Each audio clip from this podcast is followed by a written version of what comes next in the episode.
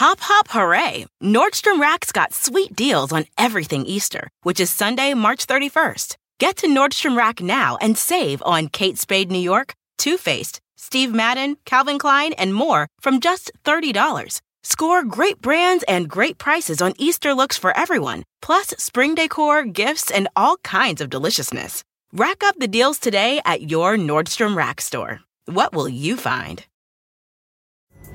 Pulling up to Mickey D's just for drinks? Oh, yeah, that's me. Nothing extra, just perfection and a straw. Coming in hot for the coldest cups on the block. Because there are drinks, then there are drinks from McDonald's. Mix things up with any size lemonade or sweet tea for $1.49. Perfect with our classic fries. Price and participation may vary, cannot be combined with any other offer. Ba da ba ba ba.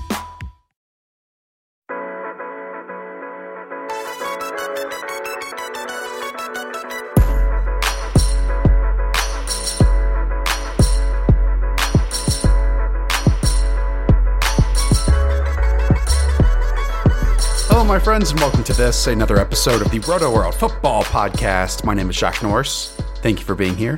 We'll get right into it. Hopefully, you won your first week of your fantasy football playoffs. Uh, we're going to continue content through the playoffs, you know? So expect waiver wire show this week. Expect two more shows, Denny and Pat, and then our game by game preview show. If you enjoy us, if you want to support us, a rating and review always helps us out, especially this time of year. You've been amazing with it, and we appreciate it so much. Enjoy, and here we go. The fighting Jalen Hurtses beat the New Orleans Saints 24 to 21. Those are the Philadelphia Eagles. Uh, just their fourth win of the season. Pat, Jalen Hurts comes in in his first start, completes 17 of 30 for 167, one touchdown. On the ground, 18 carries, 106 yards, and a late fumble that we will not talk about. But Pat, I mean, this was against a top two defense, against the pass, against the run. There has to be a multitude of positives and I'm sure some negatives as well at the rookie's first game as an NFL starter. A lot of positives. Even that lost fumble, I'll defend. It was in clock killing mode, uh, but he had both hands on the ball. He was going down. They just punched it out. It was just a great defensive play. I mean, I'm sure he'll be upset about it. But yeah, so this the stat here. You know, if you watch Saints games every week, you hear the stat. It's been so and so many games since the Saints have allowed a hundred yard rusher. And today, Jalen Hurts had 100 yards, and even Miles Sanders, you know, who had been left for dead, had 100 yards. And there was like the real, it went according to plan, like what we needed to see. Like Jalen Hurts threatening defenses in a way that Carson Wentz just wasn't. Uh, the 82 yard touchdown that Miles Sanders scored came on a read options. You know, the defense has to suck in. They're afraid of Jalen Hurts running the ball. And then Miles Sanders got this huge hole to run through and one stiff arm, and he was off to the races. And, you know, that was just a completely different look for the Eagles. And so, you know, again, the passing game, not a ton of big plays. Uh, not, you know, didn't have a huge connection with anyone, but he was spreading the ball around. He was getting it out quickly.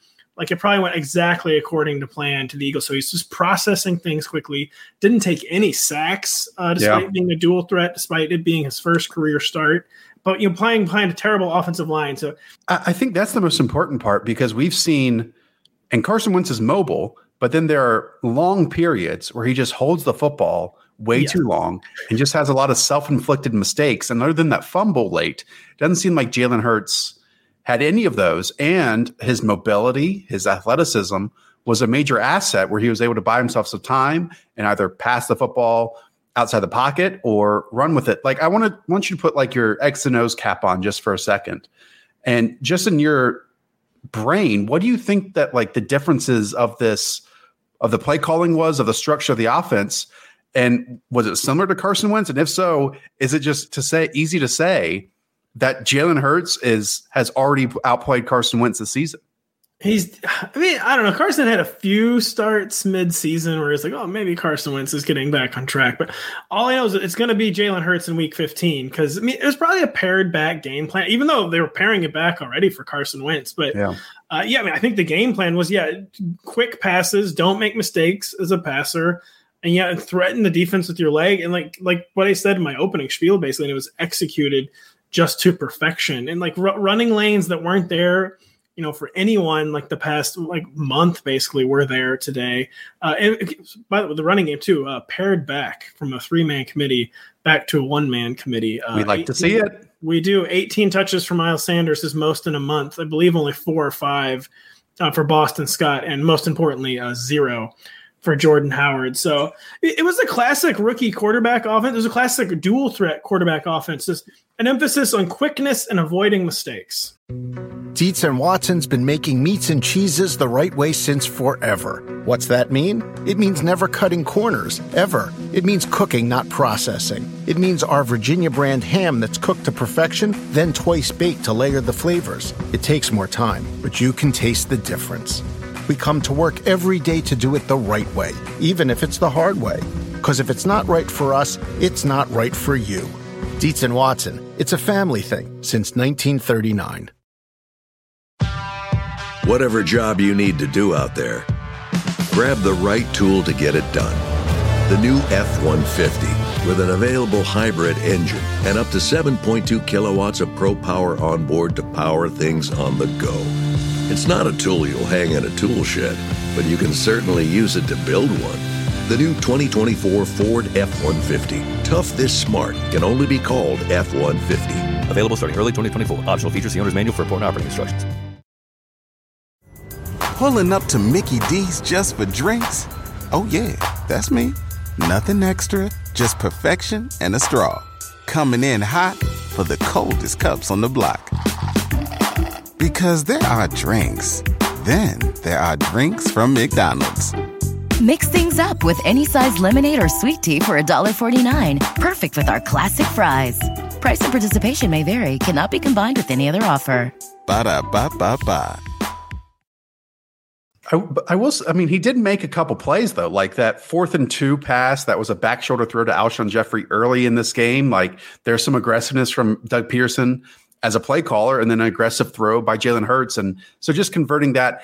And by the way, Pederson has not said that Jalen Hurts is the start in week 15, which, oh, you know, competitive advantage. Just get over yourself, dude. Your team has won four games this year. Maybe you're still in the playoffs because the NFC East is straight garbage, but Jalen Hurts is clearly your best option right now. And it showed today in one of the most difficult matchups imaginable for this offense with an even worse offensive line. And he played great. Great for, for expectations of what a second round rookie should, because Pat, for a very long time, second round rookies, especially at quarterback, it is difficult to find success stories in that area.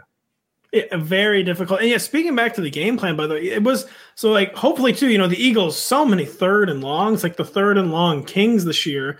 They were getting like two or three yards quite often on third and fourth down, and they were hyper aggressive. They went for their first three fourth downs of the game, one of which was that touchdown uh, to Alshon Jeffery. So just basically putting the offense, put the quarterback in position to succeed uh, with an you know easy to digest offense, and when that's executed put everyone in position to succeed by being aggressive, not punting, not settling for field goals, and just basically trying to change their luck. And against you know a defense that have been just white hot over the past month, it's hard to believe this could have gone any better uh, for what the Eagles and Doug Pederson were envisioning.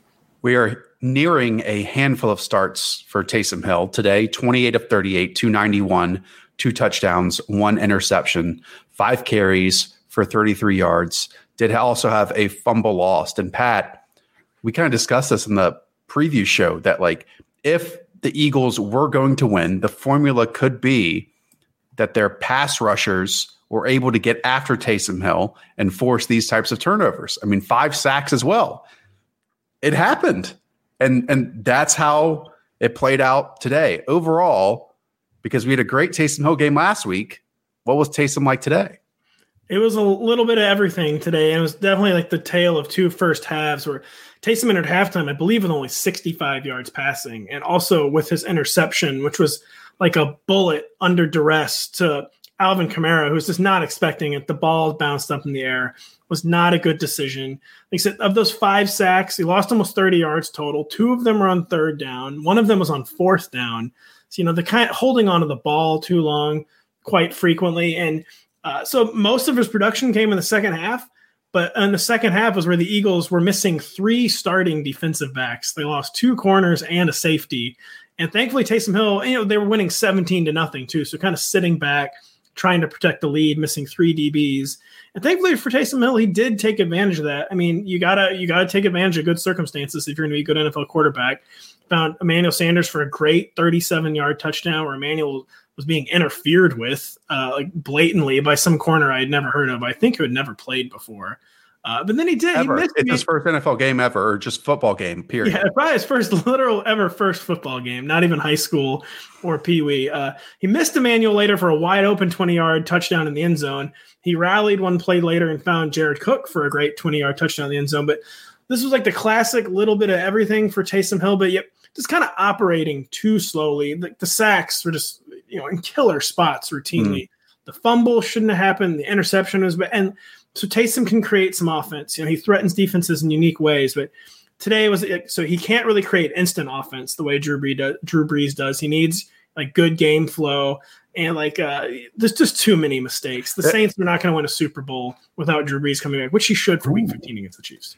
There was this fun moment, and it is coaching. But when Taysom Hill, under duress, fired a pass that was a screen pass directly at Alvin Kamara, and then Sean Payton legitimately starts trying to teach him how to play quarterback on the sideline. It was just, you know, one of those fun, entertaining uh, football blooper moments, Pat, that, uh, look, we're not trying to criticize anyone by saying that it's just facts. That's exactly what he was trying to do. Just like put some loft under it. Was and that was the interception, by the way. So oh, was like, it? yeah, maybe uh, don't do that, Taysom. So here's what we do in that situation: anything but that. Put some air under it. Michael Thomas was incredibly efficient uh, eight of eight, 84 yards.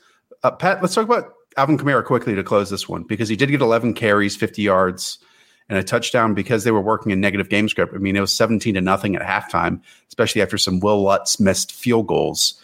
Uh, look, the running game wasn't going to get going from a design perspective, but look, Alvin Kamara also got seven catches on 10 targets, 44 yards. That passing game work is something that we've craved in recent weeks associated Taysom Hill yeah, more than double the receptions he had in his first three uh, Taysom Hill starts. And Latavius Murray is nowhere to be found because, like I said, they fell behind by three scores in the first half. So it was all Alvin Kamara game script after halftime. And Michael Thomas, by the way, eight receptions in three of his four Taysom Ooh. Hill starts. So it might have been too little, too late for people who took – uh, Michael Thomas in the first round, but like he's been helping you in the as the fantasy playoffs are here. And again, like the reward if you survived that is Drew Brees for a Week 15 shootout with the Chiefs. So hopefully we get an 11 or 12 Michael Thomas uh, catch performance in Week 15. Let's now go to the, the other game that you had, Pat. Let's now go to the other game that you had, Pat. The, the Tennessee Titans uh, and the Jacksonville Jaguars, 31 to 10. The Titans won, which is probably a score line we all expected. Um, and it's because Jaguars are bad defensively, they're hurt defensively.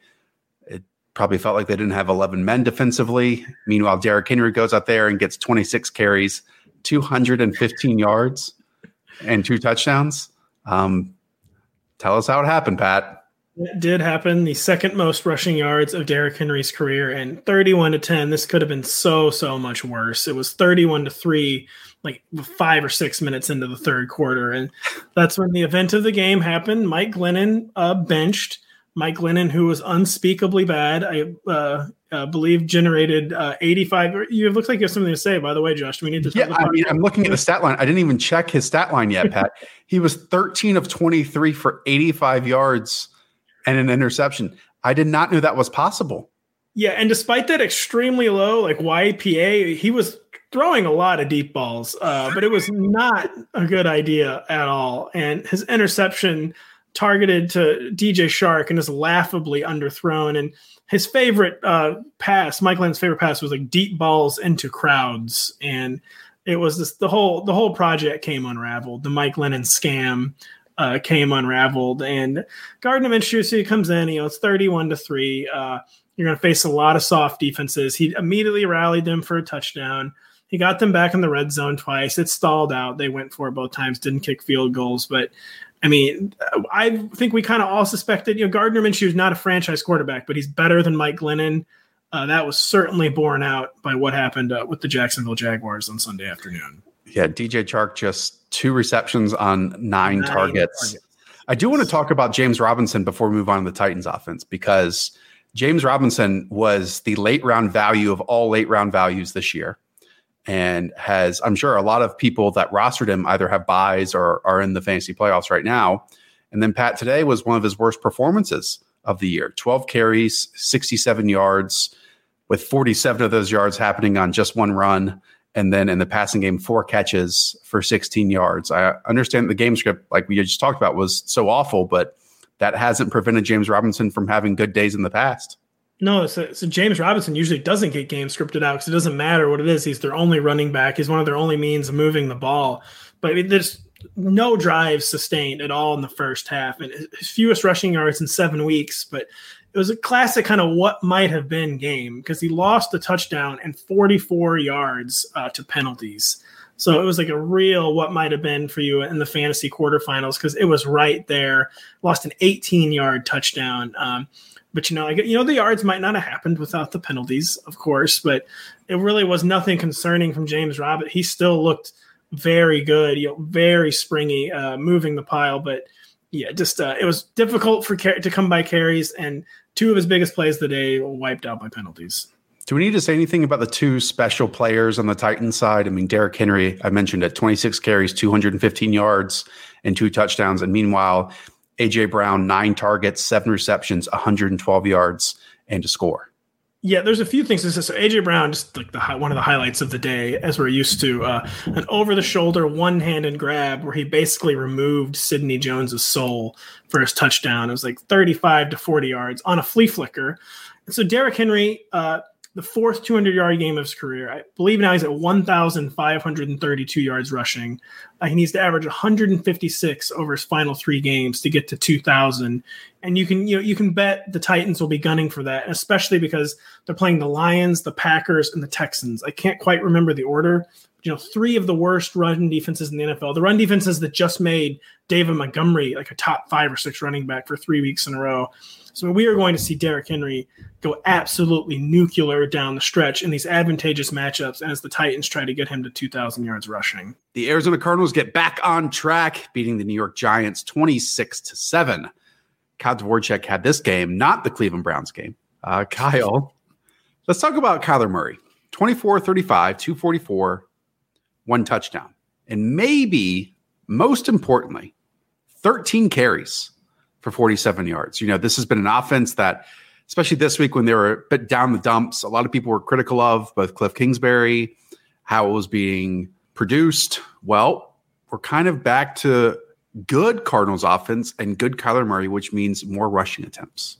Yeah, I mean that's the thing I think we've all been waiting for. I think it was back to back to back games, if I remember correctly, of exactly five rush attempts. And I mean, for you know some quarterbacks that would be a ton, but not for mm-hmm. Kyler Murray, who we, th- I mean, he just looks like when you watch him play, probably the fastest quarterback in the NFL, probably the most agile quarterback in the NFL. You know, he's a different running style than you know a Lamar Jackson or, or Cam Newton, but all things considered, possibly probably maybe the best running quarterback and we just weren't getting that. And that's such an element of his game that i think completes how you defend them or it, it incompletes how you defend them is that you can't really focus too much on any one aspect of the passing game or the running back running game when you just have an extra player on the field that teams with these you know statue quarterbacks they're like losing a player essentially or at least the cardinals are gaining a player over them when he's not running, it's just such an easier team to defend, I think. And he was running this week. So it looks like we're back to good old Kyler Murray. I will say a lot of his yards came on yards after the catch by DeAndre Hopkins,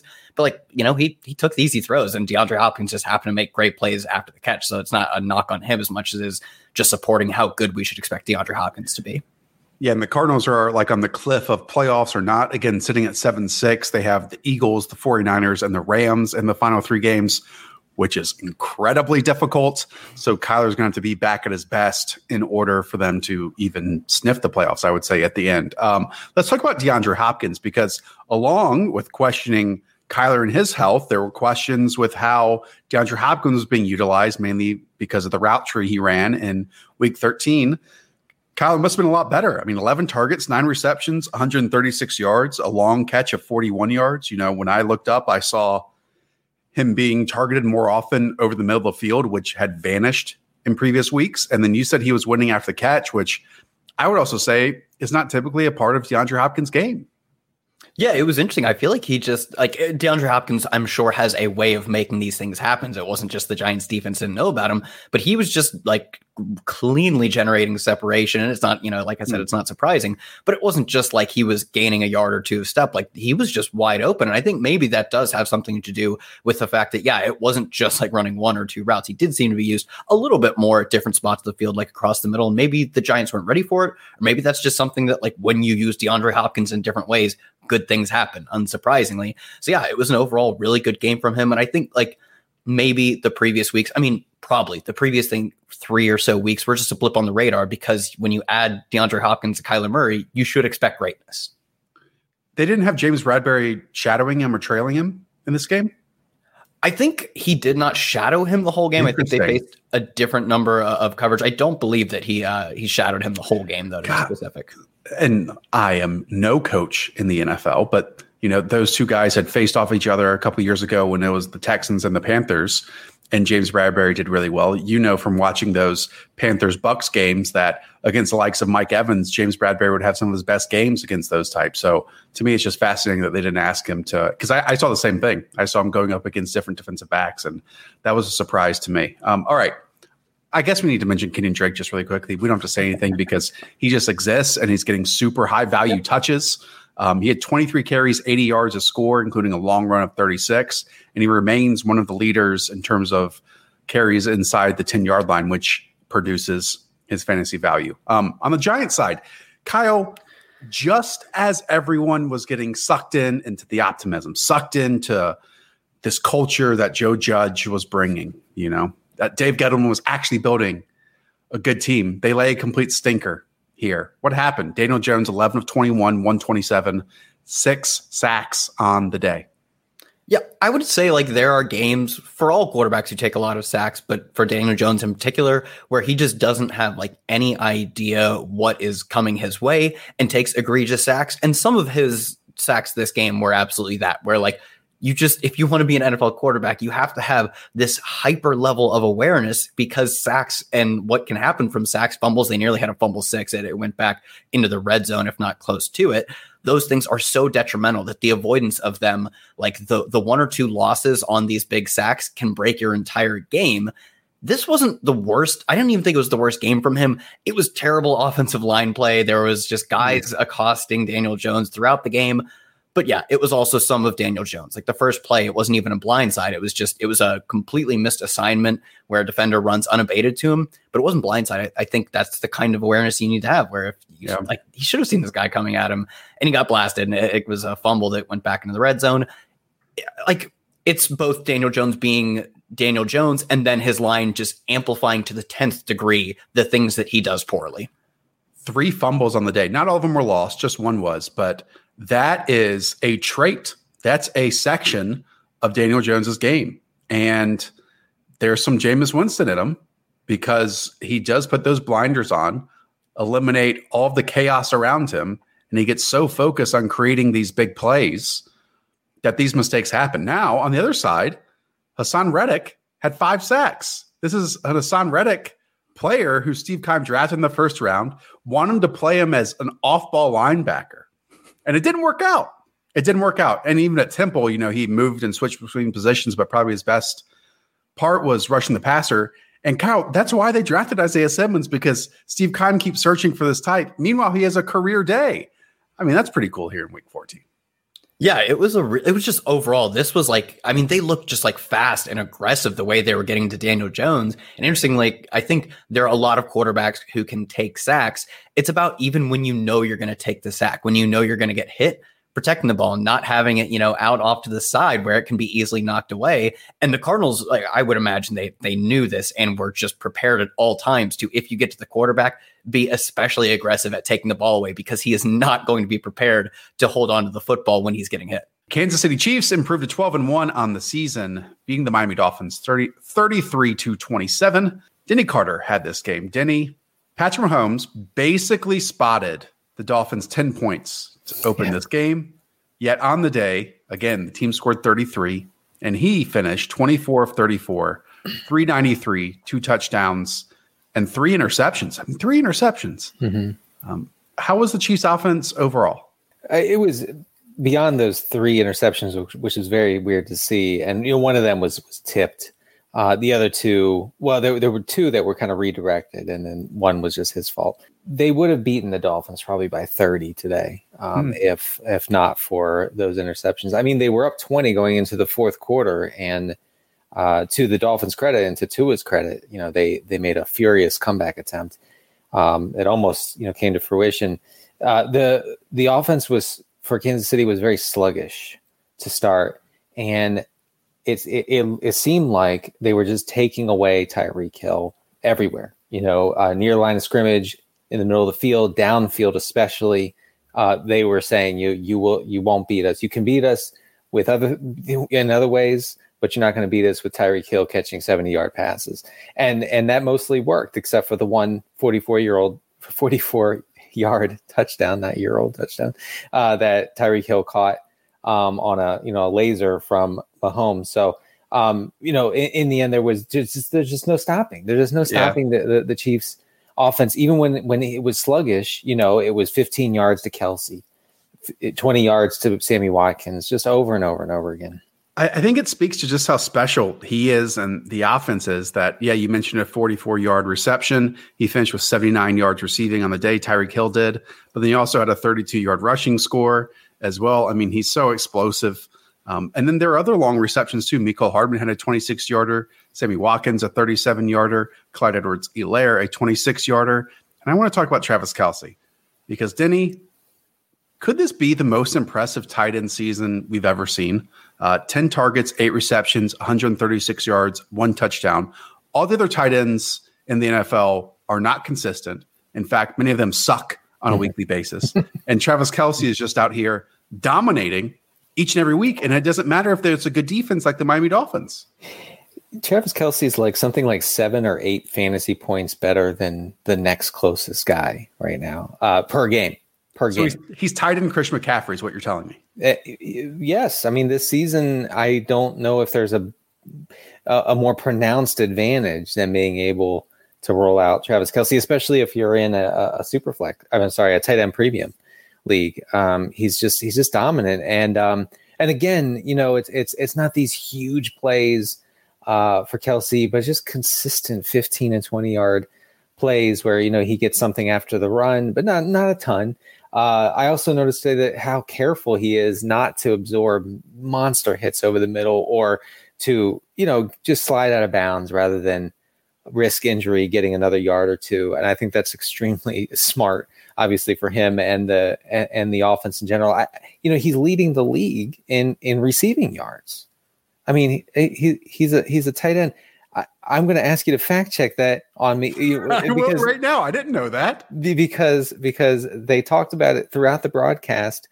I I looked it up, and you know he was second, but now he huh? should be first.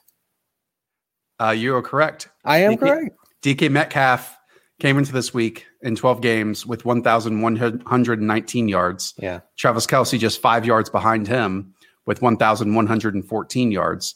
Uh, third is Tyreek Hill.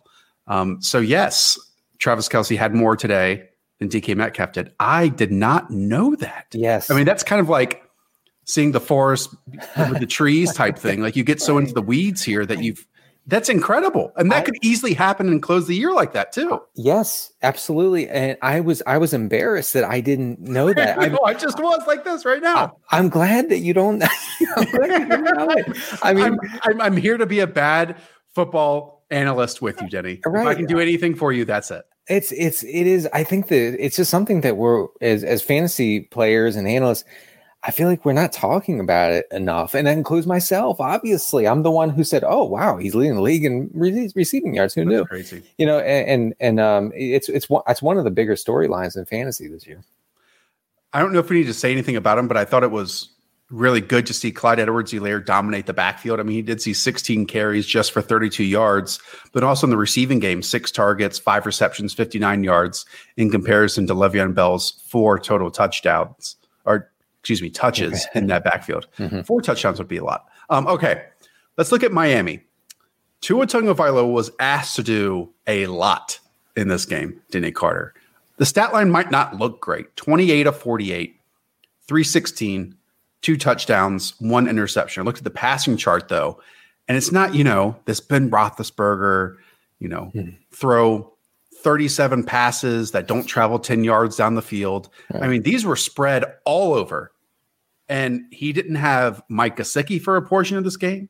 He didn't have DeVante Parker. We know Preston Williams has been out. We know the running back situation, so on and so forth. What I'm trying to force you to say is this overall probably was an impressive showing from Tua. It was. It, it, really was. And he was smart about where he threw the ball here. Um, he targeted his tight ends 12 times today, uh, which coming into the game and, and looking at how Kansas City is most successfully attacked, it is via the tight end usually. And so Mike Gesicki had 65 yards and two touchdowns uh, after he exited uh, Smythe and um, Adam uh, Sheehan. Shaheen. Shaheen. I always say Sheehan. Shaheen. Uh, they they got some targets, especially in the red zone, and, and uh, Shaheen in the end zone. So uh, he he knew how to get at this KC defense. and I thought that was impressive, and he did it without DeVante Parker, mm-hmm. uh, who was out for basically the entire game. I think Parker had one target uh, and and did not catch it. Uh, and then Jakeem Grant, who uh, exited in the first half and didn't come back. So uh, Tua put up these numbers uh, with, let's see, with Mack Hollins, yep, uh, and with uh, Lynn Bowden, who yep. was was who was fantastic. I mean, who was really good after the catch, um, and and looked like someone who you know they should get involved. Yeah, Bowden and Hollins both had nine targets, which led the team. Mike Gesicki, before he did leave, was fantastic. Six targets, five receptions, 65 yards, and two touchdowns. Just closing the book here on Tua. Um, one, there were some drops earlier on, like over the middle of the field, that were really aggressive. That if they hit, his stat line would have been great. And I also think Denny, you know, because he doesn't have a cannon like Justin Herbert or Patrick Mahomes or Josh Allen, mm-hmm. that's an easy flaw for people to latch onto and just say like, ah, he's you know not going to be a great quarterback. But I think today was a massive step in the right direction and showed a lot that he he he can be a very good starting quarterback in this league. He was aggressive when he wanted to be, when he needed to be, and then also was patient and poised and create on his own. We need to do that as well. So his yards per attempt and and yards per completion are actually pretty high. Uh, you know, coming into this game, and then and then probably that remains so today.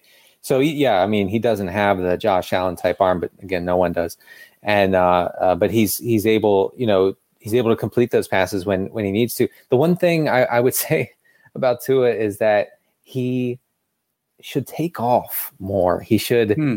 get out of the pocket. He looks he looks like he's really focused on being a pocket passer at all costs. And I get it. I I I, get that like a quarterback wants to be a quarterback, but he is really good outside the pocket. And I would hope and think that the team would eventually say, like, you know, use your instincts more, you know, than than than you are. Because he and when he did that today, he was very good. Any quick notes in this running back position? Because we saw on Sunday that, uh, excuse me, Saturday that Myles Gaskin was placed in the reserve COVID list. Mm-hmm. That means DeAndre Washington got 13 carries for 35 yards, add another two catches for 17, and then just Patrick Laird four carries for 19 yards and had one catch for four yards. Yeah, so Laird is not coming in on passing downs. Uh, it's it's DeAndre Washington's backfield while Gaskin and uh, Salvon Ahmed are out. Gaskin is reportedly going to miss uh, week 15. We'll see about Ahmed and his shoulder injury that, that, that, has lingered a lot longer than people thought it would. So uh, Washington could, could get another start, and it's not like a split backfield. It's not like Washington is getting – you know the the rushing attempts, the early down work, and Laird is getting uh, the passing down work. It's just Washington. So uh, yeah, I mean he he has some some fantasy appeal as long as he's kind of the last man standing in the backfield. I know that's not a ringing endorsement, but it's hmm. something. And I think if the Ravens win, the Dolphins are on the outside looking in of the playoff hunt, but I really want them to make it, Denny, because mm-hmm. I mean Xavier Howard had an unreal interception today. I think we're trying to see we're starting to see Tua despite again, all the skill position injuries really come into his own. Uh, I, I, want them to have more games in 16 this year. Let's put it that way. All right. Other game that you had, Washington beat San Francisco. Yes, mm-hmm. uh, 23 to 15. Washington almost 500. They're six and seven now on the year. I believe they're first in the NFC East. Look out. I don't know how this happened though. Looking at this box score, Denny. I mean, no Antonio Gibson. So J.D. McKissick came in and was better on the ground than in the mm-hmm. air. 11 mm-hmm. carries, 68 yards, two catches for 18 yards. But the two quarterbacks, yes, two quarterbacks combined, Alex Smith and Dwayne Haskins, for just 95 passing yards. So how the heck did Washington win? Two defensive touchdowns, and that was the entire ball game. It was a, a fumble recovery for a touchdown by Chase Young, who is you know defensive Derrick Henry right now, uh, and was just incredibly intimidating running down the sideline for that touchdown. And then um, and then it was a pick for a touchdown late in the game, just a back breaking interception by Nick Mullens. Nick Mullens box score didn't look bad. And like you like you have said, you know, you've mm-hmm. said several times, you know, in the end, he kind of posts okay numbers, but wow, he is a disaster. It's, it's, so brutal to watch. Like you think he's a bottom, and he, he is a bottom three, bottom five quarterback in the NFL when you watch him, but you cover your eyes, and then Denny, at the end of the day, you see Brandon Aiyuk has 16 targets, 10 receptions, 119 yards, and you love Nick Mullens for it. That's right. And and Brandon Aiyuk could have had 200 yards with a more proficient quarterback uh, uh, here. He he was missed. Aiyuk was missed over the middle twice on on balls with his you know after the catchability. They, they were touchdowns. You know they were they would be long touchdowns, and and he was just totally missed. Same with Jordan Reed. Jordan Reed, uh, uh, Mullens missed him at least once, maybe twice over the middle with hospital balls uh, that you wouldn't believe. So uh, it was it was a, a horrible game from Mullens. uh, he's the only reason the 49ers lost. They they would have won. They would have won if if they if they had uh, that Broncos quarterback from a few weeks ago uh, and the the receiver. Kendall Hinton. Yeah, can, can put Kendall Hinton in there and they win. Um, I think you're and, taking the bit too far now, but I, I, I, understand. I understand the point that you're trying to make. Uh, a couple more players, and I'll get you out of here. Um, Terry McLaurin. I understand Washington can't throw the ball, but who else are they supposed to throw the football to? And then he only ended with six targets, two receptions, and 24 yards. I mean, the ceiling has kind of vanished with Alex Smith. Um, the floor seems to now have vanished a little bit as well. And I understand that Alex Smith had like a calf strain, and that's why he didn't return. But I think it's kind of arguable right now which one you'd rather want at quarterback in order mm-hmm. for Terry McLaurin to hit value. I think it's Alex Smith. You know, I, I I I would have said differently a while, you know, six weeks ago, but I think that the offense just doesn't function with Haskins, and also the uh, the the, the team uh, desperately just wants to take the air out of the ball when when Haskins is in there. Like they they don't want him to do anything, and it's clear. It's very clear by the way that they call plays. The offense is a little more opened up, if that's believable with with Alex Smith in there. And and you know, getting back to McKissick for a second, um, and it's another case of of screen passes uh, being a quarterback stat because mm. you know Alex Smith missed the second half, uh, and McKissick did not see a target in the second half. So he saw all four of his targets in the in the first half. He probably would have seen four or more in the second half. Um, weirdly, he had 11 carries. Uh, that may have had, has had something to do with Peyton Barber he Peyton Barber missed some time with a rib injury, I believe, or a chest injury. He was it was un, unclear. He did he missed about two series, and so McKissick just stayed in there and, and took all the carries. Um, otherwise, I would guess that Barber would have had a bigger edge uh, in the in the rushing attempts. I thought you were just going to say that's because Peyton Barber is Peyton Barber because he had 14 touches for uh, 38 yards in this mm-hmm. game. Finally, on the running back side for San Francisco, um, Jeff Wilson was the one who got the touchdown. Mm-hmm. He got 31 yards on 11 carries. Um, but Raheem Mostert did really well in terms of his efficiency 14 carries, 65 yards. Mostert seemed to be in and out of the lineup today. Yes, Mostert uh, suffered a possible concussion. He was evaluated for concussion in the first half. He returned to the game, apparently unconcussed, and uh, and then took over as the lead back again and had a had a good game. You know, uh, if the Niners had any sort of neutral game script in the second half, it looked for all the world like like he was on his way to a hundred yard game, uh, maybe a touchdown in there. He missed out on the touchdown because he was he was being evaluated for the concussion. um, and Jeff Wilson came in. Jeff Wilson got nicked up too. Uh, again, unclear something with his shin or his foot. He looked like he was in a lot of pain. Uh, like Jeff Wilson seems to always be, and I, I feel terrible for him because he's so effective when he gets the chance. But yeah, Mostert Mostert was good, and Mostert gets the Cowboys next week, so we we know what that means. And Deebo left immediately with what? With a hamstring, and Kyle Shanahan was not optimistic. Uh, and so, yeah, after the game, he said uh, it doesn't doesn't look good, and, and, and it was clear. I mean, you could tell by the you know the way that Deebo Samuel uh, handled the injury. You know, the look on his face. Took off his helmet, limped to the sideline, didn't talk to anybody. He he put on a hat right away. He knew he was done, and you know this the, what the, we know what this means is that Brandon Aiyuk is probably like a borderline wide receiver one, even with Nick Mullens, Even with we can expect double digit targets. We can expect manufactured touches. Love it. Um, it's very exciting for anybody who has Brandon Aiyuk on their team. Pulling up to Mickey D's just for drinks. Oh yeah, that's me. Nothing extra, just perfection and a straw coming in hot for the coldest cups on the block. Because there are drinks, then there are drinks from McDonald's. Mix things up with any size lemonade or sweet tea for $1.49. Perfect with our classic fries. Price and participation may vary, cannot be combined with any other offer. Ba da ba ba ba. Out of their bye week, the Tampa Bay Buccaneers improved to eight and five on the season, beating the Minnesota Vikings 26 to 14. John Daigle, you had this game.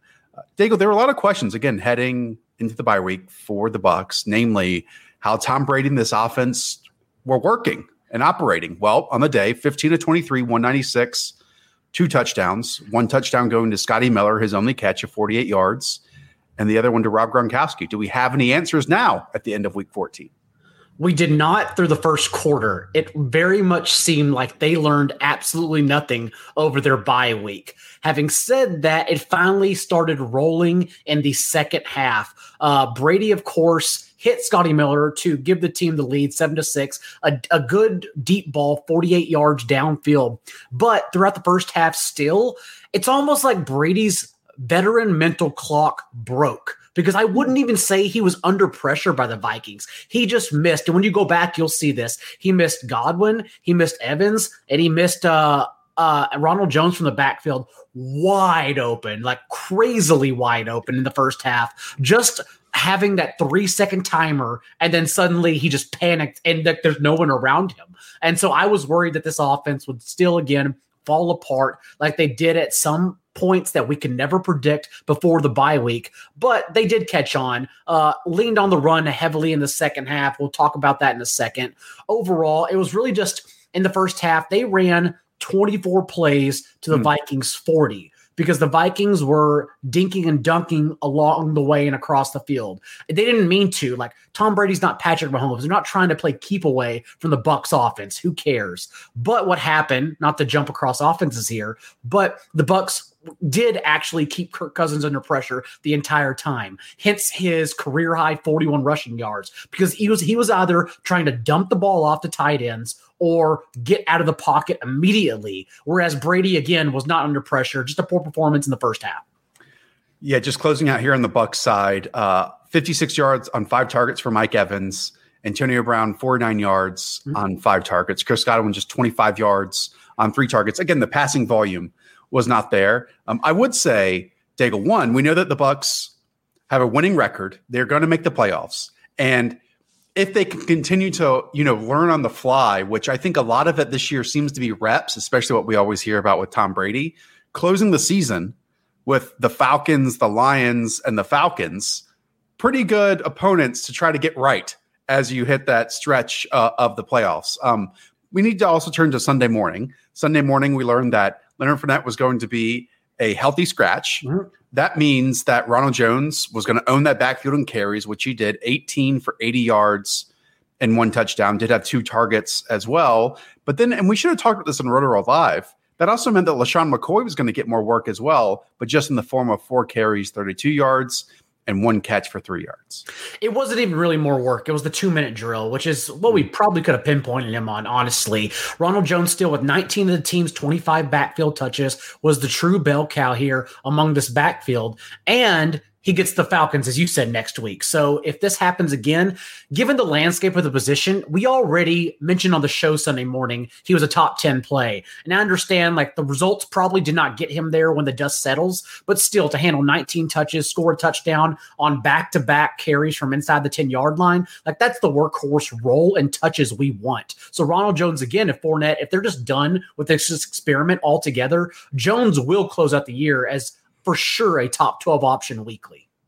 All right, Minnesota side, we know it's a narrow offense. We know Kirk Cousins has had it inside of him to throw it deep at times this season.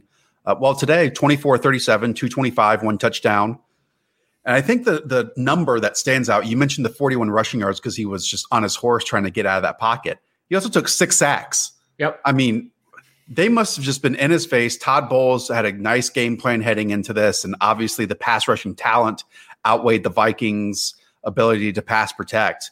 Um, but then all those passing yards, Daigle, the two leading receivers were Irv freaking Smith with 63 and a touchdown, and Tyler freaking Conklin with five catches and 40 yards.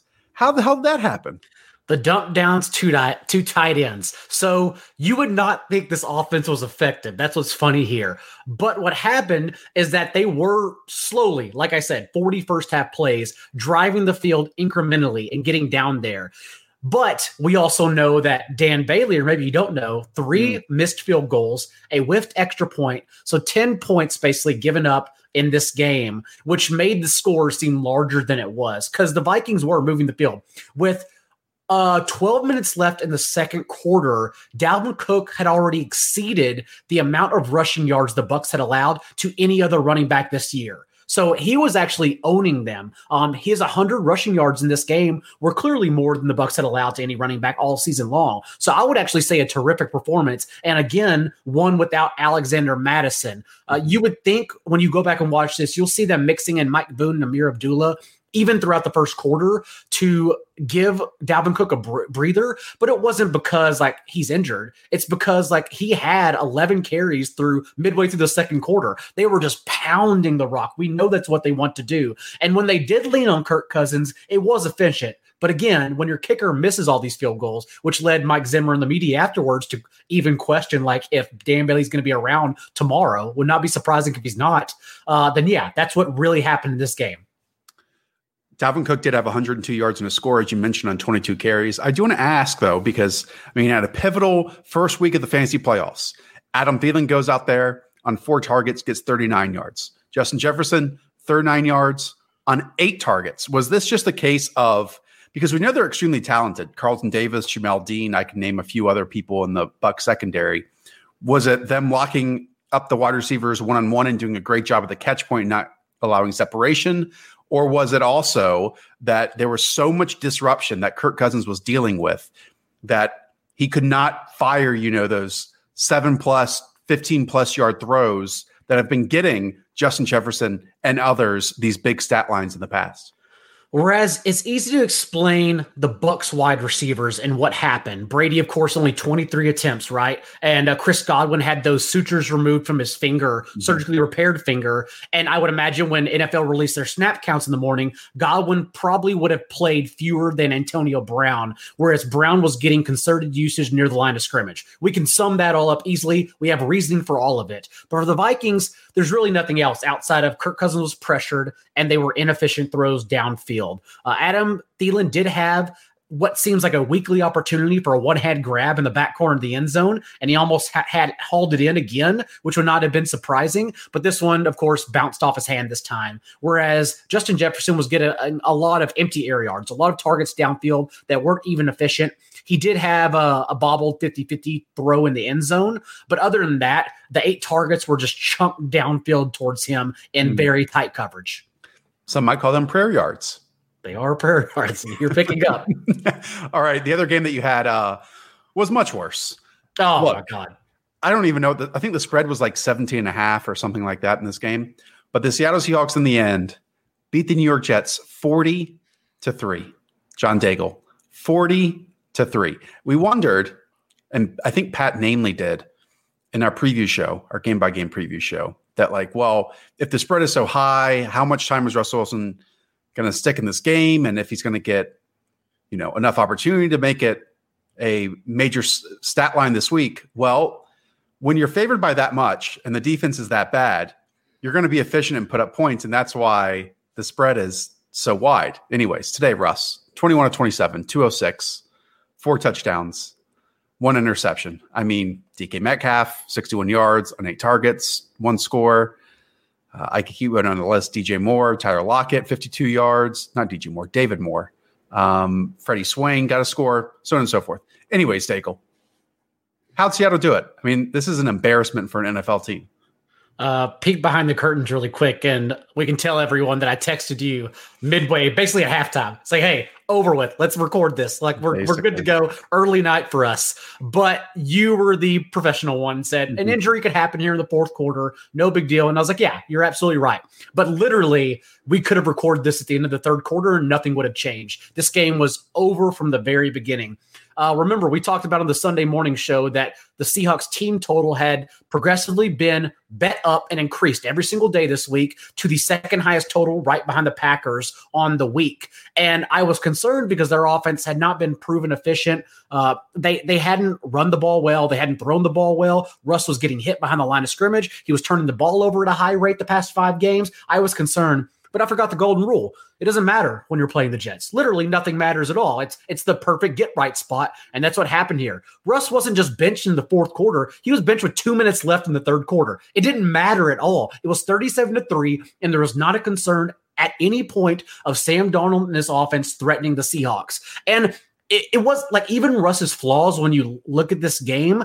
Uh, his one pick was a 50 50 ball to DK Metcalf in the end, end zone. Whatever. You give him that chance every single time. And then Freddie Swain also dropped one of those perfect in the bucket throws he has, uh, 40 yards downfield. And Swain beat his guy, but he just dropped it over his shoulder. So the day should have been even better for Russ. And again, it's the Jets, so it doesn't matter at all. Like the one shakeup in the secondary, of course, was they got Blessuan Austin back from injured reserve, so they benched rookie AJ Green. Again, doesn't matter when you're the Jets. What's the upgrade from to bless Austin from AJ Green? Who cares? And Russ just cooked them all. I mean, it's literally that simple. There's no pressure. Um, yeah. in his throw to Freddie, no, his throw to DK Metcalf in the back of the end zone. Like, I guess he shook off, like some guy grabbed his toe, a defender, he just shook him off real quick and then threw it easily. But there's there's literally nothing to see here. If you are paid to rewatch games, do not rewatch this game. You've missed nothing. I do want to bring up Chris Carson because okay. this is a player who's been dealing with injuries, and this must have been his best performance since earlier in the season against the Atlanta Falcons. I mean, 12 carries, 76 yards, and a score. You know, and I should say three catches on five targets and 22 yards. You know, if this game was tighter, he would have gotten fed. But I think we can at least say that he has his explosion back, right? I will say that he actually left for a brief period in the second Ooh. quarter, uh, limped off. And I do wonder if it's the same foot injury he's been battling even since he returned from injury the past two games. That's why he was ceding touches to Carlos Hyde. And that happened again here. Of course, he had an efficient outing. Uh, at the end of the third quarter, he had 12 carries to Hyde's 10. And that's when Carson, just like Russ, just like Metcalf, just like Lockett, all hit the bench. And then the, uh, the rest of them came in for the Geno Smith revenge game we were not expecting to see. Yeah. Uh, and Carlos Hyde handled the load from there. Having said that, like you said, he looked good. We'll see if he recovers in time for next week, he'll probably be fine. But what we really want is a bell cow. And the last three games, including this one, we haven't got it. Maybe we can point to him getting benched for this one. But again, if he was already hobbling around, maybe we wouldn't have seen it in the fourth quarter. So still lots of question there. But again, going back to the landscape of the position, still a strong RB2, fringe RB1 because of the touches he's still receiving and one of the better offenses in the league. And I believe that Jamal Adams set an NFL record for sacks by a safety. Now, it's not like sacks have been tracked for that long in the NFL spectrum, but he did surpass Adrian Wilson, who is now a personnel executive, I believe, with the Arizona Cardinals, uh, by getting his eight and a half, eight and a half sacks this season, um, which is kind of wild to think about because Jamal Williams missed a handful of games this year. Mm-hmm. Um, but I also think that speaks to I mean, Sam Darnold, every time I looked up, Daigle was absolutely atrocious. And it wasn't just the blocking that was bad. I mean, he even when the blocking was good, was throwing it basically straight to Seattle defensive backs, and they didn't intercept any. But he is not good. He is Carson Wentz broken. Like he is a broken man. Uh, I, am sure. I really still think someone can recover him, but uh, it ain't happening this year for sure because they're just throwing him to the wolves out there.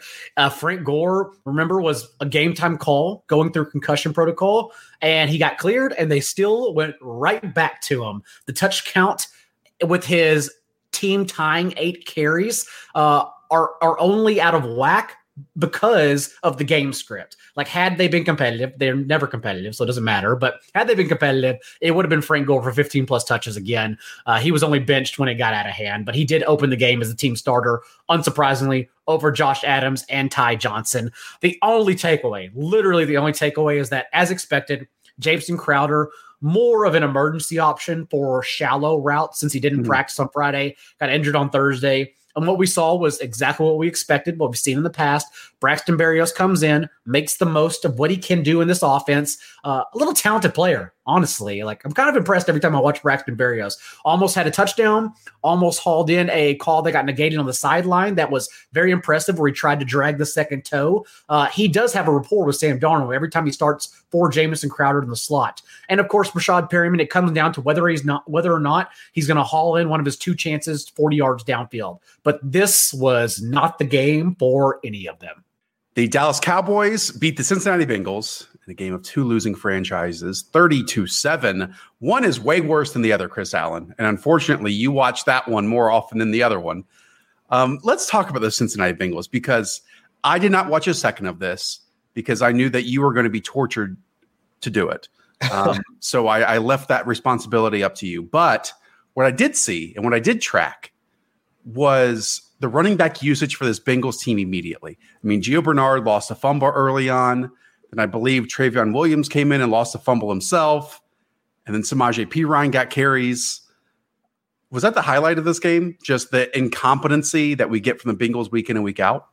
Pretty much because it was very confusing to see I mean, the fumbles in succession, but then it was Samaje Perine that uh, he's the one that gets let out of the doghouse early, and then Gio Bernard is the one having the least amount of touches, like out of the trio, which I uh, which made absolutely no sense to me. I mean, unless this is a uh, unless it's a, a, move by Cincinnati saying that, all right, season's over, let's pack it in, let's see what we have in our other guys because they already know what they what they've got in, in Gio. I mean, with the extension and whatnot. So maybe that's maybe that was their plan. I mean, they wanted to take a look at the other guys, but still, it was just baffling to see how much usage dropped off after the fumble, but yet we still saw Samaje Perine getting uh, getting work within the goal line. I mean, the target share across the three of them was fairly split. I mean, they, yeah. I think each had like two or three targets. So it was just bizarre to see how Cincinnati approached using all three of them, despite the fact that they were just getting I mean, completely mauled like by by the Cowboys, which is something that we didn't really expect to see. I mean, given given Dallas's struggles over the past couple of weeks, but still, it was it was pretty bad. I think part of this, though, is pointing to the differences between Brandon Allen and Andy Dalton, but we'll get into that in a moment. Uh, yeah, like you mentioned it, Trayveon Williams, the one who had 12 carries, only took it for 49 yards. Samaje Perine had 10 carries, 32 yards, and Gio just eight yards on his three carries. And if, you know, week 14 could not get any weirder, we had AJ Green's best game of the season on seven targets, six receptions, 62 yards, and one score. What looked different this week in comparison to other weeks? really nothing. I mean, that was the actually the surprising part, other than him just getting the workload. I mean, he hadn't seen a red zone target, I believe, since week 12. And then all of a sudden, I mean, Brandon Allen continues to pummel him with targets. He had four red zone targets in succession, I believe, on one of uh, on the pretty much their only scoring drive, and that's what propelled AJ Green into one of his best uh, his best uh, fantasy outings of the season. And now, but still, if you look at his targets overall, I mean, he still was, I think, third or fourth uh, mm-hmm. in targets on the team. I mean, just an 18 point, I think 18, 18.4% target share. So we still can't really rely on him on a, on a week to week basis. I would not re- recommend him moving forward, but it was still just odd to see how the targets uh, just shifted from where we thought it was going to be more of Tee Higgins, uh, Tyler Boyd, uh, but then now it's AJ Green, the one that's uh, taking on the, the touchdown work. Yeah, Tee Higgins on eight targets had 49 yards, and Tyler Boyd on nine targets had 43 yards. Um, before we get to the Cowboys, I'm going to ask you the most generic Cincinnati Bengals question here. Mm-hmm. And if it's unanswerable, or if you don't want to make a a comment here. I understand, but I feel like as we dwindle down, and since you are someone who tracks the team, I need to ask this question. We are basically 32 games. We're inching closer to that number. Into Zac Taylor's reign. What does Zac Taylor bring as an offensive mind, as an NFL coach that you think is positive, that you appreciate, that with a good team, with a better roster, would make him a good coach? I think that the uh, the one thing that I immediately saw when he took over for the team in 2019 was just his emphasis on the passing game. Now, while it was still Andy Dalton that was under center, we still at least were able to see a, a couple of blow up games from Andy Dalton, especially towards the the end of his tenure. I think it was Week 16 against against Miami. I think he wound up as the QB one or QB two uh, with like three or four touchdown passes. So I mean, he was it and like the you could see from an offensive standpoint the team starting to respond to his aggressive nature. I think they were top five or tops, uh, I think like at least top ten uh, in neutral passing rate to close out the season. So shifting from the boring, slow, uh, slow-paced uh, Marvin Lewis offense to what we saw in 2019, I was excited for that. Like even if we knew that Andy Dalton wasn't going to be a part of the offense and Joe Burrow was going to be essentially like their starting quarterback, even though he hadn't been even been drafted yet. But if you had a better quarterback in that roster, I mean, Tee Higgins being added to the, the roster as well, I mean, this was an offense that we at least saw could be at least relevant for fantasy production. And I still think that's the case. I mean, even with uh, Tee Higgins, I think he came into this game like with the with the hamstring injury. I mean, but still, we saw at least some decent production, even from Tee Higgins to AJ Green, all the way down to Drew Sample. I mean, mm-hmm. Drew Sample now with three, four targets uh, the past four weeks, still now being a part of, I mean, decent part of uh, the passing offense. So now instead of just relying on a single asset uh, or t- one or two assets in AJ Green and Tyler Boyd over the past couple of years, we now see at least a few other options within that passing game that we can probably take into 2021 as something we can rely on. I think that's a good answer. And I really like that when they were down and they were down a lot earlier this season, uh, he would basically just put the reins and the keys into Joe Burrow's hands. Mm-hmm. And uh, you know, sink or swim in those situations. And I think Joe Burrow learned a lot in those situations, but he understands that, hey, we're not just going to stick to our game plan if it's not working. And I'm sure that they practice, you know, those down two score uh, situations. So uh, just passing and, and we've seen it with Sean McVay in the past. You know, when they're down by a lot, they just abandon the run and just go out and pass the football and spread around. So yeah, I think that's good. I'm still I'm still learning who Zac Taylor is a little bit, but um, I I think that that's that that can only be fitting and and I think that's very fair for where this mm-hmm. Bengals team has been again over the last what 27 28 games. Right. And I, I know that folks will take a look at the the win loss record and it's absolutely fair to place i mean to place the blame on taylor and we've already heard some rumors about some of the players like not essentially completely buying in to taylor's offense but still I can understand why folks would want to be at least concerned about the, the future of that team moving forward. But I think, I mean, if they continue to build around Joe Burrow, assuming he's back healthy to start 2021, and who knows, I mean, considering he was hmm. injured so late, I mean, they continue to build that offensive line. Uh, we're hoping we get more production, or at least we see Joe Mixon at some point next season. Uh, I think that they can start to turn it around, just despite the fact that, I mean, they're going to be playing against the Steelers, the Ravens, the Browns. I mean, I mean, tough defenses uh, at least twice a year moving forward. All right, Dallas side quickly. Andy Dalton only had to throw the football 23 times, completed 16, 185, two touchdowns. Amari Cooper got home, 51 yards on five targets and a score. CeeDee Lamb, 46 yards and two targets. Michael Gallup, 23 yards and six targets. And I'm I only want to ask about really this. This is a game with incredible game script. You know, 20 to 7 at halftime, uh, excuse me, after after the end of the third quarter, another 10 points in the fourth quarter.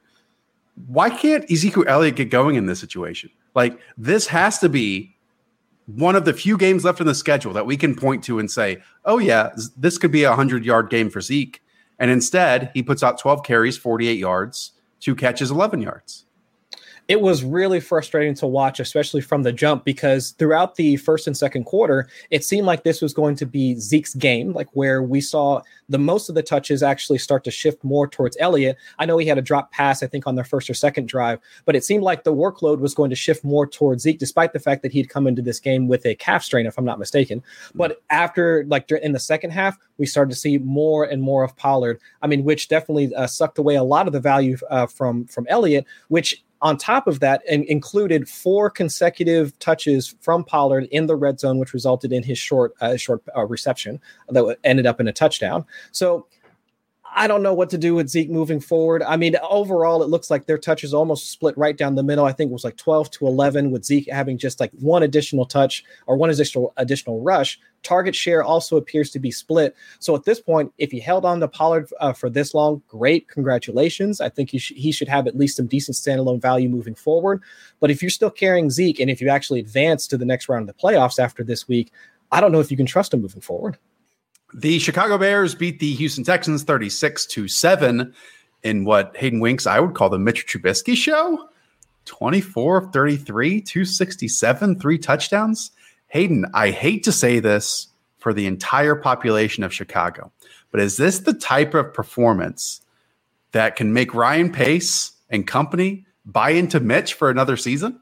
In my blurb, I literally wrote like this should not be the type of performance that should do that. I did not say that this won't be because I can't rule it out. Um, this is just kind of the Texans missing their top corner. They had another corner out. They weren't really rushing the passer well. Uh, David Montgomery was ripping up open plays in, in the run game, and the Texans simply just didn't have a guy to defend Allen Robinson, and they didn't have somebody to defend Jimmy Graham in the red zone either. So this was one of Mitchell Trubisky's easiest games of his entire career. This is a product of the Texans, quite frankly, having absolutely nothing outside of J.J. Watt and Deshaun Watson. On the other side of the ball, it wasn't pretty at all either. Yeah, we know that the Texans opened the season as one of the worst defenses in the NFL. And ever since, they've only gotten more injured and more suspended. So, yes, this is what you get here in week 14 when you're a bad and poorly constructed football team. Uh, let's talk about some of those players. Uh, it's really just two on this team that got them to this point. Allen Robinson, 13 targets, nine receptions, 123 yards, and a score. And then on the day, David Montgomery, 11 carries, 113 yards, a touchdown, including an 80 yard scoring run. And then he also added 42 yards on four targets. Explosive running back, Hayden Winks. Yeah, when I watched that 80 yard touchdown, I was like, I tweeted this was his fast, the fastest he's ever moved. And then next gen stats come out 20 minutes later and literally says that was the fastest he's ever ran. He finally cracked 20 miles per hour. So that was that. I don't know if it this is like he's healthier or something else has clicked or he lost weight. I'm not sure what the deal is, but David Montgomery is looking a little bit better. I do think this is still a function of the teams he's faced in recent week, weeks. But that's not going to change. If you look at their schedule again, it's the Vikings and the Jaguars, and I think the Packers after that for the Bears. So David Montgomery, he has basically a three down workload. He's getting the passing down reps, he's getting the goal line reps. If he's rushing a little bit better himself, that's the cherry on top. But right now, he's locked and loaded as an RB1. He probably went on like a juice cleanse or something that is like very 2020 and just, you know, got rid of all the toxins inside him. And now uh, he's a sprinter. Dave Montgomery is a sprinter. Uh, yeah, sure. Cole Kmet did have seven targets and 41 yards on those, but I, there's really nothing else to say about this Bears offense. Again, it's Montgomery and it's Allen Robinson, and against bad defenses, hammer both. Um, who the Bears have remaining um, next week? Hayden, they do have the Vikings and the Jaguars in the next two. I mean, as disappointing as someone like David Montgomery was, you could potentially be looking at like the fantasy championship winner having him on the roster. Yeah, he's probably he's going to be inside my top eight rankings next week, and Allen Robinson's probably going to be in my top eight wide receiver rankings as well. the The difference between Nick Foles and Mitchell Trubisky being under center for Allen Robinson is a big deal because Nick hmm. Foles is a more mature quarterback. Inside the pocket, he's willing to go through all of his progressions. Mitchell Trubisky is not that type of player yet. So what that means is on the first read, it's Allen Robinson, and guess what? He's not getting off that, and he's allowing Allen Robinson to catch some of these 50 50 balls. And like we've seen for years, Allen Robinson is coming down with those 50 50 ball, balls. So I think David Montgomery and Allen Robinson, both top 10 at their positions. Nobody else you can play. Let's now look at the Houston Texans. It was really bad, just seven points on the day. Deshaun Watson, 21 of 30, 219, one touchdown, was sacked six times and had to run the football as well. I mean, he was trying to get out of the pocket, 38 rushing yards. Um, it look, there, there's this narrative, and it's a true one that the Bears should have selected Deshaun Watson, but on the day he was just on the worst team that got even worse on Sunday without Brandin Cooks. And there's only so much a player like Watson can do despite playing so well this season. Yeah, I mean he's he was already dealing with a bottom three offensive line, maybe the worst offensive line in, in the NFL. And here's who he threw threw the ball to in, in order of most targets this week: Chad Hansen, Jordan Akins, Steven Mitchell, Keke Coutee, Duke Johnson, Buddy Howell. I mean, yeah, these these are these aren't NFL players, like NFL starting caliber players. So a lot of these sacks were uh, Deshaun Watson trying to create some time in the pocket but Khalil Mack, Akiem Hicks, some of these other guys ended up just end up crashing the party. And it's going to be tough sledding for for Deshaun Watson. I, he really needs Brandin Cooks back in the lineup.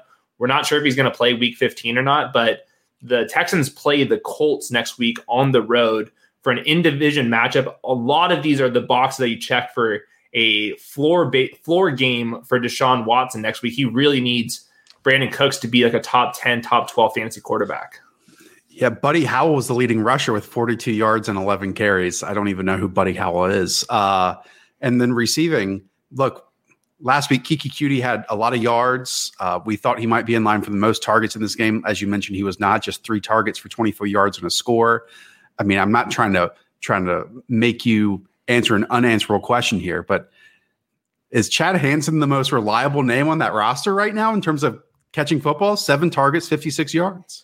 I think there's a better matchup for Chad Hansen. Jaylon Jaylon Johnson, the Bears rookie corner, left early, and I think Keke needs needs to play against these zone defenses, and that's why he's exploded against the Colts historically. Mm. Struggled more against these man defenses like the Bears played today, and luckily for Keke, next week they play the Colts again. So his three best games of his career are all against this two deep zone defense for the Colts. So we'll we'll see what Brandin Cooks' status is. If Brandin Cooks is back, I wouldn't play Chad Hansen in Week 15. I think I could go back to the well in PPR formats for Keke, but we know what the floor is right now. The the offense is completely broken, and I, I'm not sure how much the the Texans want Deshaun Watson just hanging around the pocket when this season's going to waste. He even had to lead this leave this game at one point, and AJ McCarron stepped in for a couple snaps. All right. That's not good. The other game that you had a like massively scored, high scoring game. Indianapolis Colts beat the Las Vegas Raiders 44 to 27. That means the Colts are now 9 and 4. The Raiders are 7 and 6. Let's all go to the name that it starts off with now for the Colts. Jonathan Taylor, 20 carries, 150 yards, two touchdowns on the ground, two catches, 15 yards in the air. There were some massive holes for Jonathan Taylor to run through. There also weren't some. I mean, he was able to create some yards in his own. And even with those massive holes, he is a freak athlete at the running back position. So, not every running back could create and produce the types of big plays that he did in those situations, Hayden. Yeah, with, with running backs, like running backs don't matter if the offensive line is brutal, but once you get into a little bit of space, then it's on the running back to create some plays. And Jonathan Taylor is that type of dude. Runs under a 4 4 40, and he is really strong. He was ripping off huge plays at Wisconsin. And I think over the last two or three weeks, he's got a little more confidence back. And I think he's getting like, understanding the timing of of these rushing lanes, and he's also just look, looking a little more explosive than normal. So the 20 carries um, when the Colts ran the ball 31 times, including garbage time. I mean, he is the lead back. And it was very evident on even on the first drive. He had like five or six carries and he was averaging like eight yards of pop on those on the first drive. They let Nyheim Hines kind of mix in as like a uh, the passing down back, maybe a little change of pace back, but it, it's it's Jonathan Taylor. Jordan Wilkins has been completely removed from the offense. So I think next week against the Texans, Jonathan Taylor's a, definitely an RB1. He's got all of the athleticism. He's now got the workload, the matchup. He's he's basically checked every single box except maybe you can argue the passing game box. But I mean, the, the Colts should be favored by like a touchdown against the Colts next week. Yeah. It's uh look, we talked about David Montgomery having an 80 yard run. Jonathan Taylor had a 62 yard run. Uh, look, not the only player to really break out in this game, though. T.Y. Hilton, seven targets, five receptions, 86 yards, two touchdowns. You mentioned that this team has the Texans next week. We just saw Allen Robinson have a massive day. I joked in the Slack heading into today's game, and I'll admit this, that I thought at points of this season it looked like T.Y. Hilton couldn't sprint to the level he used to. But these last few weeks, Hayden, have been glorious. Yeah, he took a week off, like week 11. I, I say, I, I, wonder if he was playing through a, a, nagging injury that just kind of he never was able to get over until he finally missed the game. Because these last couple weeks, he looks like a different player. And I hate to just go box score chasing, but I do think that there is something to the the Colts offense finding a rhythm with Philip Rivers. The offensive line looks better. They're getting a balanced rushing attack. T.Y. Hilton looks healthier himself. And like we said with uh, with Jonathan Taylor, I mean, the matchup next week cannot get better. T.Y. Hilton has absolutely roasted the Texans in previous. I mean, for, I mean, for his entire career, he's made a made a big living on roasting the Texans, and and now they don't have Bradley Roby, Philip Gaines, some other guys in the secondary. I mean, T.Y. Hilton, even though he's a 31 year old, hmm. he's a, he's a wide receiver three again. And Nyheim Hines did have 11 touches for about 75 yards, which is I think notable in a situation where the Colts just had so much positive game script. All right. Um, let's look at the Raiders side of this. I guess we'll start with Josh Jacobs. Uh, he sent out this tweet ahead of the game saying, Oh, I'm not going to play. And it had three crying faces on it, but like laugh crying. And so, you know, us millennials or whatever you're called, uh, can perceive that as him joking. Uh, a lot of the football collective did not perceive him as joking with that. And in fact, some probably got upset with him. One, who cares? Look, we sit there and criticize football players all the time. They're allowed to have some fun with us if they want to, Hayden Winks. But uh, I guess at the end, what wasn't great was Josh Jacobs' day. Just 13 carries, 49 yards, three catches, 25 yards. How did he look in his return to the lineup? Yeah, Josh Josh Jacob just an internet troll, and like we're we're used to this. We have to just see through it. And once he was active, and once we saw Theo Riddick was inactive, and he was going through pregame warmups, you knew that Josh Jacobs was going to be getting his typical workload. But like what you said, game script got away from him, and then this this is exactly what happened. Josh Jacobs kind of gets funneled out of the offense. You saw a lot more Devontae Booker in the second half of this game just because the Raiders were losing. And when that happened, if, and Jake Josh Jacobs hasn't scored a touchdown in the first half he's basically useless. So he's either an RB1 in good game scripts or like an RB2, RB3 in bad game scripts. So it, he's really matchup dependent. We knew this last year. We were hoping this wasn't going to be the case this year, but nothing's changed. When the, the Raiders are down, in comes Devontae Booker, Jalen Richard, Theo Riddick. It doesn't really matter. It's just not J- Josh Jacobs down there on catching passes. Just to make you smile, Hayden Winks, uh, Diontae Johnson just dropped a third and seven pass across the middle of the field. That would have been an easy first down, just to let you know. All right. What a surprise. Let's keep going with this Raiders team. Speaking of wide receivers, uh, Nelson Agholor was easily the leader. Five receptions on nine targets, 100 yards, and a score after his massive week 13. Darren Waller comes out 10 targets, 75 yards. How'd that passing game overall look today?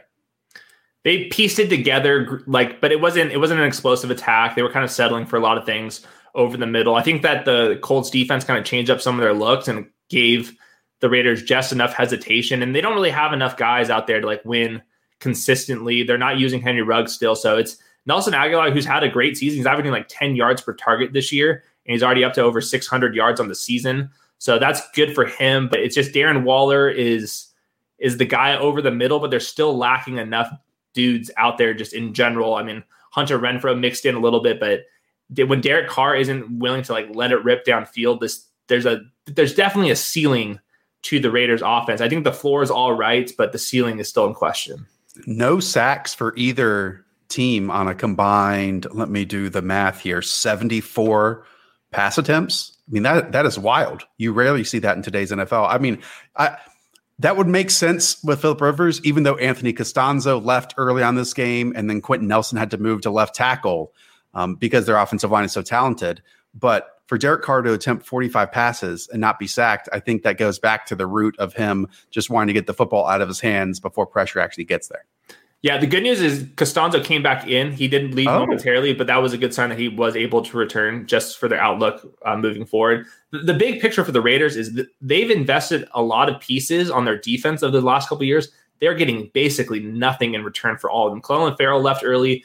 Johnathan Abram left early, but Johnathan Abram's been seriously one of the worst defenders in all of football right now. He loves attacking the run, but he is a just a, a walking error in the pass game. So they they still need to figure out their defense as well. So I think Coach Coach Gruden's doing a good job with the offense, just in general, kind of like piecing things together. But the Raiders are still multiple pieces away on both sides of the ball. The Denver Broncos beat the Carolina Panthers 32 to 27, and probably Drew Lock's best game of his career. It's up there, if not number one.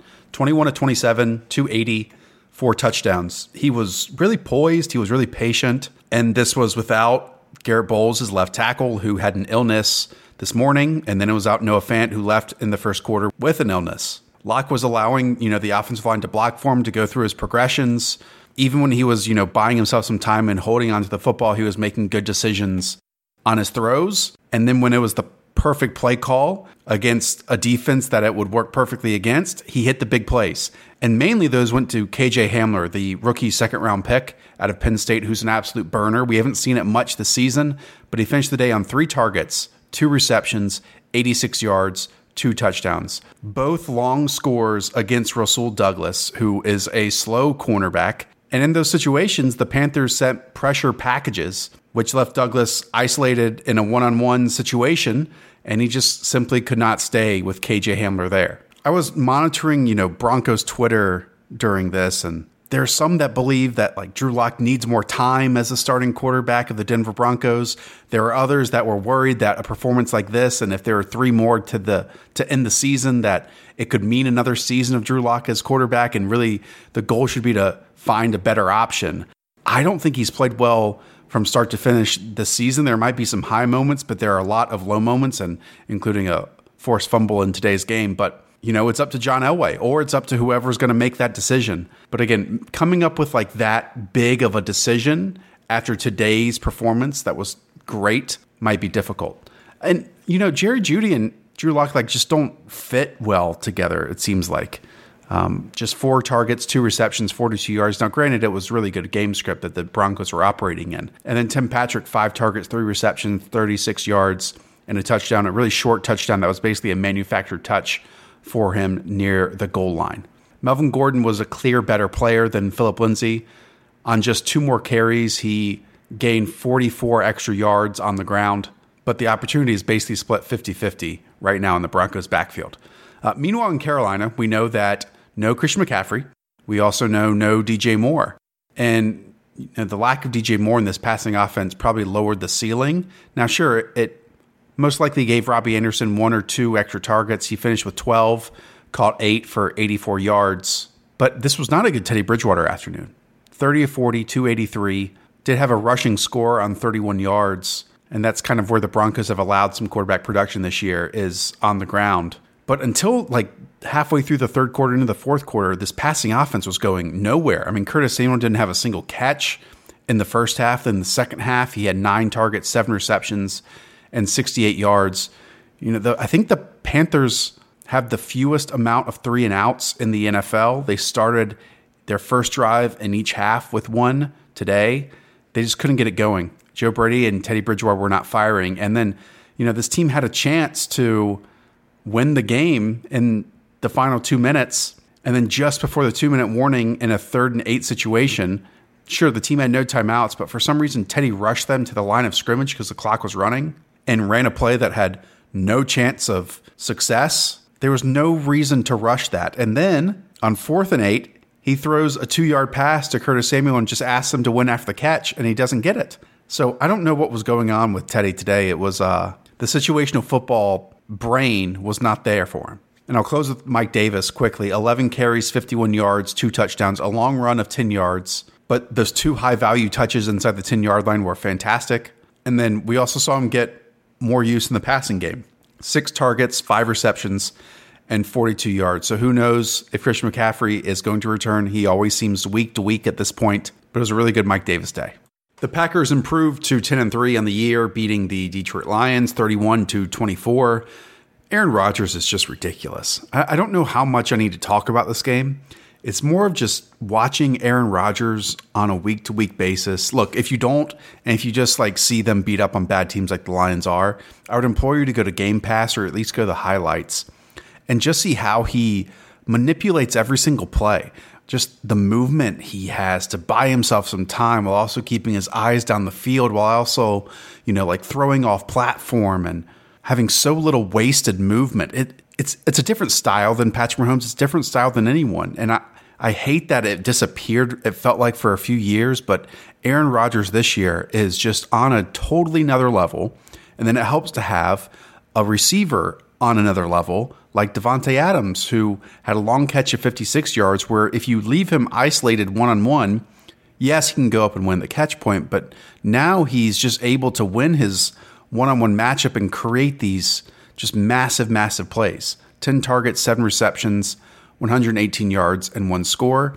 And then it helps, like this offense goes to an even different level when someone like MVS is hyper efficient, catching all six of his targets for 85 yards and a touchdown. You know, sometimes that's Aaron Jones having a great game. Sometimes it's Robert Tonyan, who even scored today. We've seen Al Lazard have a big game. But when it's Aaron Rodgers plus Davante Adams plus one other player, then things get really special. And that's where this team can get really dangerous, despite the questions we might have defensively. Look, you can go on a streak of three good defensive games in the playoffs or just score more points than everyone else. And the Packers are a really, really fun team to watch right now offensively, just just because of it's so in sync, it's so in unison, and their offensive line is so good that they are able to create these downfield shots with the quarterback that can make so many throws that so many others cannot. On the Lions side, like once again, they tried to you know have some second half magic with 10 points in the fourth quarter. Stafford attempted 34 passes, 244 yards, and one touchdown. Um, he did leave at the, at the end of this game after taking a hit in his like head and neck area, sliding towards the end zone, and so Chase Daniel finished it. D'Andre Swift did lead this backfield in carries, seven carries, 24 yards, and a score. Peterson got four. Kerryon Johnson got two, and also a goal line touchdown.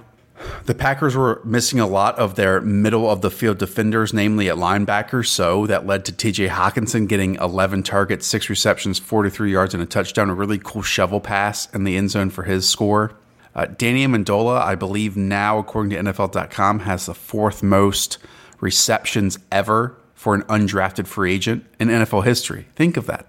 And today he had another six to his total for 66 yards. Marvin Jones only got to 48 yards on eight targets, and then Mohamed Sanu got 37 yards on two targets. Yet Swift easily led in touches, 11 in the backfield, but there is a correlation to good fantasy players being on winning teams because you score more points than everyone else. And right now the Lions just aren't there. I know they won last week, but that's you know a lot of fourth quarter heroics. And so D'Andre Swift, especially running backs, on bad teams just need to get a bunch of volume. And Swift in his first game back didn't necessarily get to that 15 to 20 touch threshold that we like. All right, that is going to do it for our show. I apologize. We didn't get to the Falcons and Chargers game. To be honest with you, I am exhausted. It's basically midnight here. I don't have time to go back and watch that game and deliver it to you. We'll talk about it this week. I have to edit this whole show that you just listened to. Anyways, truly appreciate you listening. Thank you for joining us all season long. We'll be back here the next few weeks as well. We appreciate your support. I appreciate your support. Up the villa. Talk to y'all soon. See ya. What do eight bags of concrete mix, a cooler full of 30 pound sea bass, and a 10 inch compound miter saw have in common? They're all things that are easier to load in and out of the bed of the new F 150. Thanks to its new available Pro Access tailgate, that's also a swing gate. The new 2024 Ford F 150 tough this smart can only be called F 150. Available starting early 2024. Pro Access tailgate available starting spring 2024. Cargo and load capacity limited by weight and weight distribution. Pulling up to Mickey D's just for drinks? Oh, yeah, that's me. Nothing extra, just perfection and a straw. Coming in hot for the coldest cups on the block. Because there are drinks, then there are drinks from McDonald's. Mix things up with any size lemonade or sweet tea for $1.49. Perfect with our classic fries. Price and participation may vary, cannot be combined with any other offer. Ba da ba ba ba.